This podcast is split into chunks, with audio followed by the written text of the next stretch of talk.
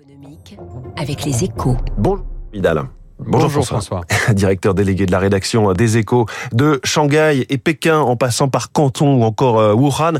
Des dizaines de milliers de personnes ont exprimé leur euh, ras-le-bol ces derniers jours en Chine contre la politique zéro Covid mise en place depuis bientôt trois ans. Une situation euh, inédite à haut risque pour les autorités chinoises, François.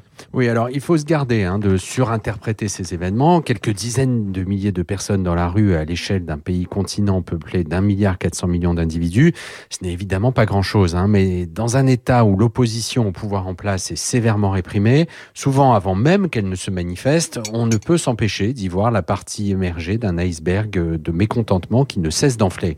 Le début d'une fronde. D'autant que ces rassemblements succèdent aux émeutes du milieu de semaine dernière dans la giga-usine de Foxconn le principal fabricant d'iPhone. Et à chaque fois, c'est la stratégie zéro Covid de Pékin qui est en cause, une politique sanitaire accompagnée de restrictions drastiques, de plus en plus mal vécues par la population. Ces manifestations, euh, François, ne pouvaient pas plus mal tomber pour le pouvoir au moment où l'épidémie repart dans le pays. Oui, Xi Jinping se retrouve pris à son propre piège, en fait.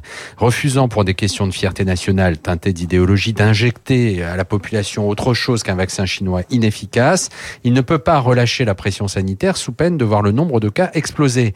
Les prochaines semaines s'annoncent donc tendues, surtout que dans le même temps, l'économie chinoise pique du nez. Elle ralentit fortement sous l'effet de la stratégie zéro Covid qui pèse sur la, qui pèse sur la consommation et aussi du fait de l'affaiblissement de la demande mondiale.